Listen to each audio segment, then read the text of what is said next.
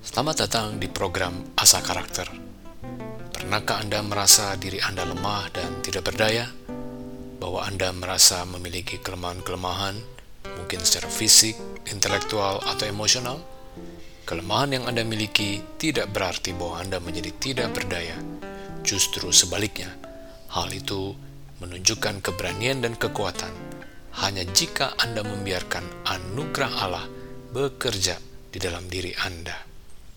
Jika Anda menikmati episode-episode dari Asa Karakter, silakan bagikan kepada orang lain yang perlu mendengarkan program Asa Karakter. Silakan bagikan komentar Anda di Instagram @asakarakter. Komentar Anda akan menjadi berkat bagi orang lain. Selamat mendengarkan. Dalam Kamus Besar Bahasa Indonesia, Rapuh berarti sudah rusak, lemah, sakit-sakitan, dan tidak teguh. Kata lain yang sepertinya memiliki konotasi yang sama dengan rapuh adalah rentan, yang berarti mudah terkena penyakit atau peka, mudah merasa.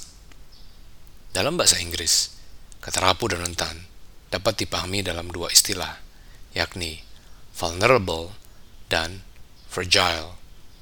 Secara istilah, Vulnerable menurut kamus Oxford berarti terpapar pada kemungkinan untuk diserang atau dilukai, baik secara fisik maupun secara emosional. Sinonim dari kata vulnerable tersebut adalah fragile, yang berarti mudah hancur atau rusak, tidak kuat. Jadi, terlihat bahwa secara linguistik, istilah-istilah tersebut menunjukkan adanya sebuah kondisi di mana diri seseorang mudah rusak, terluka, dan bahkan mungkin hancur, baik secara fisik maupun secara emosional. Saya meyakini bahwa setiap orang memiliki bagian dalam dirinya yang rapuh dan rentan. Apakah tandanya? Salah satu tanda yang menurut saya menunjukkan bahwa manusia itu rapuh dan rentan adalah kemampuannya untuk menangis. Menangis merupakan bentuk komunikasi paling awal yang dimiliki oleh manusia. Menangis merupakan cara bayi untuk mengatakan kepada orang dewasa bahwa ia sedang lapar, merasa sakit, atau tidak nyaman. Tangisan bayi merupakan cara yang alamiah untuk mengatakan bahwa ia butuh rasa aman dan juga makanan.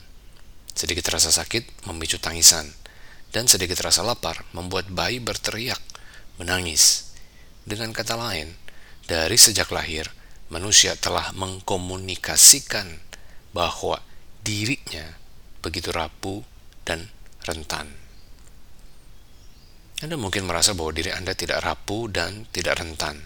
Oh tidak, itu bukan diri saya. Anda berpikir bahwa diri Anda kuat. Ah, Anda mungkin sedang menghindari untuk menjadi seorang yang rapuh dan rentan. Ketika Anda mengatakan bahwa Anda tidak rapuh, tidak rentan, dan diri Anda adalah seorang yang kuat, anda mungkin lupa bahwa Anda pasti pernah menangis waktu Anda bayi. Hal itu begitu nyata menunjukkan bahwa diri Anda memang secara alamiah rapuh adanya. Anda pasti pernah menangis waktu Anda tidak mendapatkan mainan yang Anda inginkan. Anda mungkin juga menangis waktu Anda tidak mendapatkan hasil belajar yang Anda inginkan di sekolah. Atau Anda mungkin menangis saat Anda kehilangan pasangan idaman Anda atau saat Anda putus cinta. Anda mungkin menangis saat gagal dalam wawancara kerja. Anda mungkin juga menangis pada saat anak Anda memberontak dan melawan otoritas Anda. Anda mungkin menangis waktu Anda sakit, dan terutama Anda menangis ketika mengetahui orang yang Anda cintai meninggalkan Anda untuk selama-lamanya. Mulai dari sejak kita lahir dan sampai kita mati, Menangis merupakan aktivitas yang mungkin paling sering kita lakukan. Hal ini terus terjadi sepanjang rentang kehidupan manusia.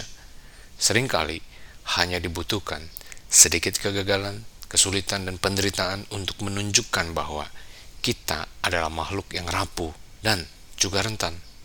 Apakah menjadi rapuh dan rentan adalah tanda kelemahan dalam diri kita? Seorang peneliti dan penulis bernama Brené Brown menawarkan adanya konsep vulnerability. Ia mendefinisikan vulnerability tersebut sebagai ketidakpastian, risiko, dan terpapar secara emosional. Kalau secara linguistik, istilah vulnerable mungkin terkesan menunjukkan adanya kelemahan. Dan menurut Brown, menjadi vulnerable sebenarnya bukanlah berarti menjadi lemah. Brown menegaskan bahwa kesediaan kita untuk memiliki dan mengalami vulnerability justru menentukan kedalaman dari keberanian diri kita. Selain itu, menjadi vulnerable berarti menentukan bagaimana kita mencapai tujuan kita. Menurut Brown, vulnerability adalah ketika orang berani menunjukkan dirinya dan membiarkan dirinya dilihat oleh orang lain. Dengan kata lain, orang yang memiliki vulnerability adalah orang yang bersedia untuk mengalami rasa sakit dalam kehidupan mereka. Mereka adalah orang-orang yang mengetahui bahwa sangat berharga untuk tetap maju dan melangkah untuk mencoba daripada diam dan tidak melakukan apa-apa demi mencari rasa aman diri sendiri. Lawan dari menjadi vulnerable adalah menjadi sempurna. Memang, seperti yang kita semua ketahui, tidak ada yang sempurna di dunia. Kesempurnaan yang dimaksud ini lebih berhubungan dengan sebuah budaya yang disebutkan oleh Brown sebagai budaya yang tidak pernah merasa cukup. Brown menyebutkan bahwa ada tiga komponen yang terkait dengan tidak merasa cukup, yakni rasa malu, membandingkan, dan ketidakterikatan. Rasa malu adalah ketakutan akan diejek dan dikecilkan oleh orang lain. Membandingkan terutama menjadi tidak sehat ketika membatasi kreativitas, menetapkan standar yang sangat sempit, dan menggunakan hanya satu penilaian saja bagi semua orang. Ketidakterikatan adalah rasa takut orang ketika dihadapkan pada hal-hal baru atau menempuh suatu risiko. Saya memiliki pengalaman yang mungkin menunjukkan adanya kerapuhan dan kerentanan dalam diri saya. Ketika saya berusia 40 ini dan berada pada situasi di mana mungkin saya mengalami titik puncak dalam karir saya sebagai seorang akademisi, saya justru merasakan saat-saat yang berat dalam hidup saya. Saya bisa katakan bahwa di dalam tahun-tahun ini, saya merasa memiliki banyak penyesalan, rasa bersalah, ketakutan, kecewa, dan kemarahan pada diri sendiri. Tanpa perlu menceritakannya secara detail, di tahun-tahun ini saya banyak berpikir tentang kekuatan dan kelemahan diri saya sendiri. Saya juga banyak memikirkan tentang apa yang perlu saya lakukan dalam hidup saya.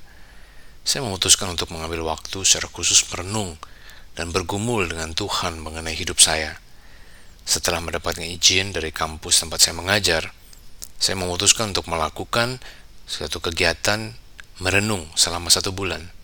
Saya memutuskan untuk pergi ke sebuah tempat, yaitu ke Pulau Sumba Timur di kota Waingapu. Saya bersyukur seorang teman dan istrinya menemani saya selama saya berada di sana. Jika Anda belum pernah pergi ke sana, saya bisa katakan kepada Anda bahwa Pulau Sumba, yakni khususnya tempat yang saya datangi, yaitu Sumba Timur, adalah salah satu tempat di Indonesia yang sangat indah, namun belum banyak diketahui dan dikunjungi oleh banyak orang. Akhirnya, saya hanya menggunakan waktu kurang lebih selama dua minggu di sana, dan harus pulang kembali ke Jakarta karena pemerintah secara resmi menetapkan status pandemi COVID-19 secara nasional.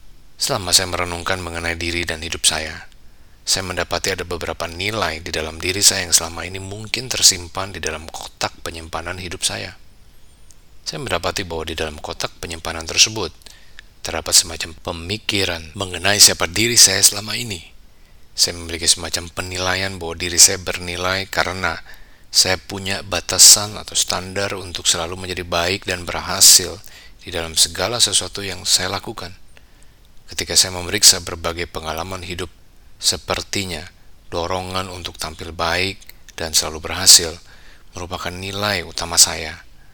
Dalam rangka terlihat baik dan berhasil, senjata utama yang mungkin saya andalkan untuk menilai diri saya adalah ketika orang lain, orang yang berpengaruh, menyukai dan menilai bahwa apa yang saya lakukan baik adanya. Bisa dikatakan bahwa saya telah menempatkan nilai diri saya pada opini dan penilaian yang baik dari orang lain mengenai diri saya. Tidak heran, saya merasa cemas. Saya selalu mengantisipasi apa yang menjadi penilaian orang lain terhadap diri saya dan apa yang mereka pikirkan tentang diri saya. Penerimaan diri saya sepertinya lebih berasal dari orang-orang di sekitar saya daripada dari diri saya sendiri, apalagi dari Tuhan. saya semakin menyadari bahwa hal tersebut membuat saya semakin rentan terhadap kritik dari orang lain. Saya mulai menyadari bahwa diri saya rapuh adanya. Bagaimana seharusnya kita berespon terhadap rapuh dan rentannya diri kita? Saya tidak tahu dengan diri Anda, namun saya sendiri tidak menyukainya. Secara alamiah, saya ingin segera dan secepat-cepatnya mengakhirinya. Pelajaran dari Rasul Paulus dalam surat 2 Korintus 12 ayat yang ke-9 mungkin dapat menolong kita berespon terhadap kondisi rapuhnya diri kita. Tuhan berkata kepada Paulus, Cukuplah kasih karuniaku bagimu, sebab justru dalam kelemahanlah kuasaku menjadi sempurna. Kata kelemahan yang digunakan oleh Paulus tersebut berasal dari kata Yunani yakni asteneia. Kata asteneia dapat diartikan sebagai kelemahan dan penyakit secara fisik, ketidaksempurnaan secara intelektual dan moral, dan berupa kesulitan serta penderitaan.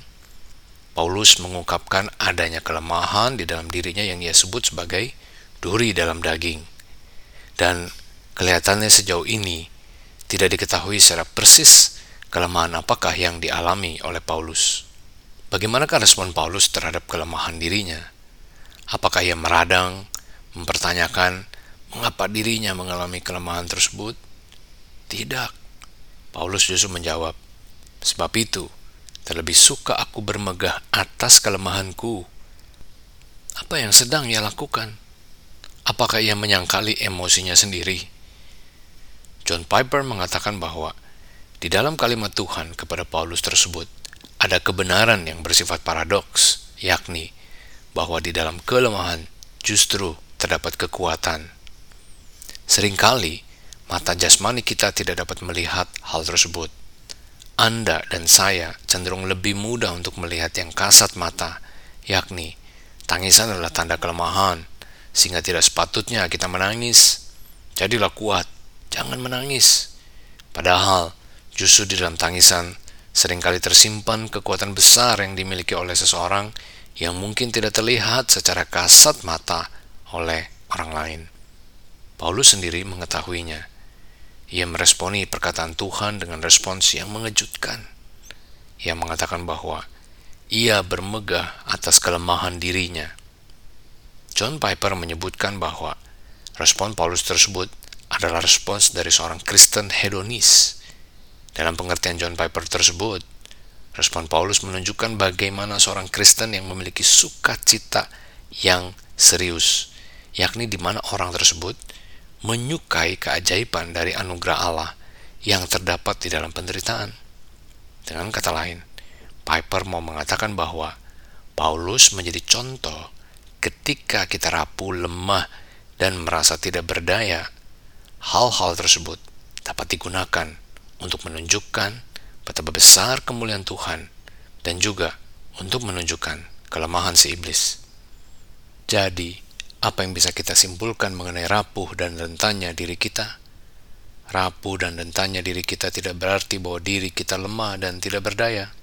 Sebaliknya hal tersebut mungkin menjadi tanda bahwa kita punya keberanian dan kekuatan hanya jika kita mau mengandalkan anugerah Allah sehingga kita bisa menjadi terbuka dan membiarkan orang lain melihat diri kita apa adanya. Anda mungkin merasakan ada kelemahan-kelemahan pada diri Anda, mungkin secara fisik, intelektual, atau emosional. Apa pun itu, ingatlah bahwa hal-hal tersebut tidaklah mesti membatasi diri Anda untuk maju dan melangkah ke masa depan. Andalkanlah kasih karunia dari Tuhan, sehingga kita bisa bermegah atas kelemahan-kelemahan kita Hal itu menjadi respons yang perlu dilakukan oleh setiap orang, termasuk Anda dan saya. thank you